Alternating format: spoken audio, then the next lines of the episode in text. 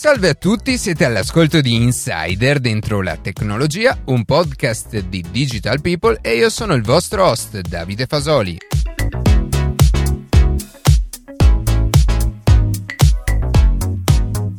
In questa quarta puntata dell'edizione estiva Luca Martinelli ci spiegherà nel dettaglio come possiamo ottimizzare e rendere più efficienti le nostre ricerche su Google.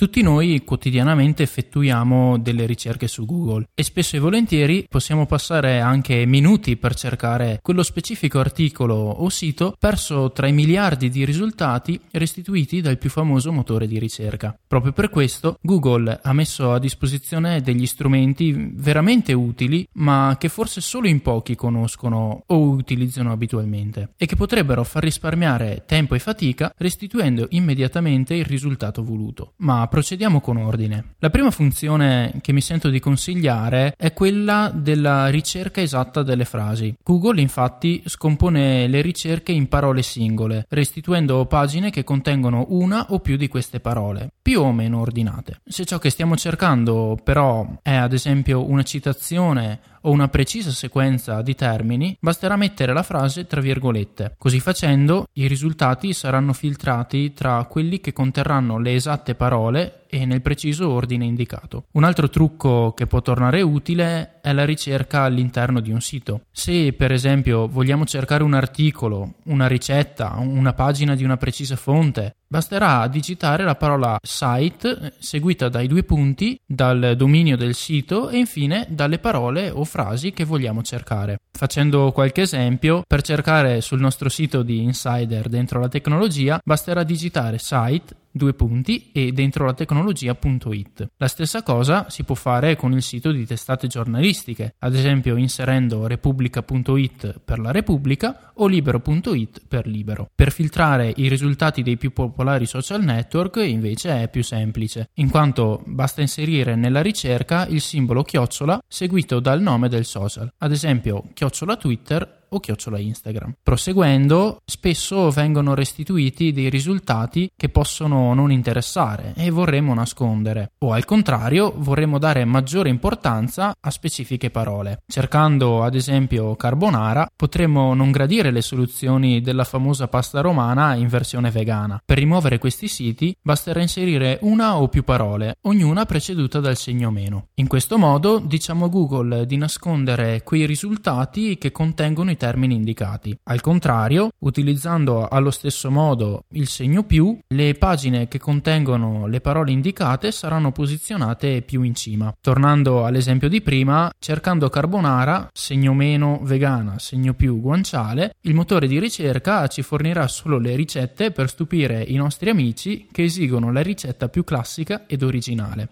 Se invece stessimo cercando un articolo da acquistare, anche qui Google ci viene incontro con delle soluzioni veloci per non passare giornate alla ricerca del miglior prezzo. Basta infatti far seguire alla ricerca il simbolo dell'euro, seguito dalla cifra che vorremmo spendere. È anche possibile indicare un intervallo di prezzo, digitando il limite inferiore seguito da un punto, un altro punto e il limite superiore. Il quinto suggerimento per diventare dei maestri nelle ricerche Google è l'utilizzo dei tag. Ho già parlato del tag site poco fa, ma ne esistono altri. Un esempio è il tag file type, per filtrare le ricerche restituendo solo certi tipi di file. Basterà far seguire alla frase da cercare il tag, appunto file type, seguito dai due punti, seguito ancora dal tipo di file da restituire. Ad esempio, se stiamo cercando una presentazione PowerPoint, un file PDF o un documento di Word, inseriremo rispettivamente file type, due punti, PPT, PDF o doc. La stessa cosa la si può fare per cercare immagini di determinate dimensioni usando il tag image size. Infine è possibile unire più risultati di ricerca inserendo tra una parola e l'altra i termini or o and, entrambi scritti in maiuscolo. Nel primo caso verranno restituiti i risultati che contengono una o l'altra parola indistintamente. Nel secondo caso, invece, Google filtrerà le pagine che contengono entrambi i termini cercati. Per finire, Google offre anche degli strumenti dedicati per ricerche più particolari o di nicchia. Un esempio è il sito Google Google Scholar, che può essere fondamentale negli ambiti universitari o scolastici. Scholar è infatti un motore di ricerca dedicato esclusivamente alle pubblicazioni di articoli sulle principali riviste scientifiche. Altri strumenti specifici, e probabilmente meno di nicchia, sono Google Libri o Google Travels, che racchiude al suo interno i motori di ricerca su voli e hotel, per trovare il posto perfetto per trascorrere le vacanze in quest'estate che ormai sta giungendo al termine. mean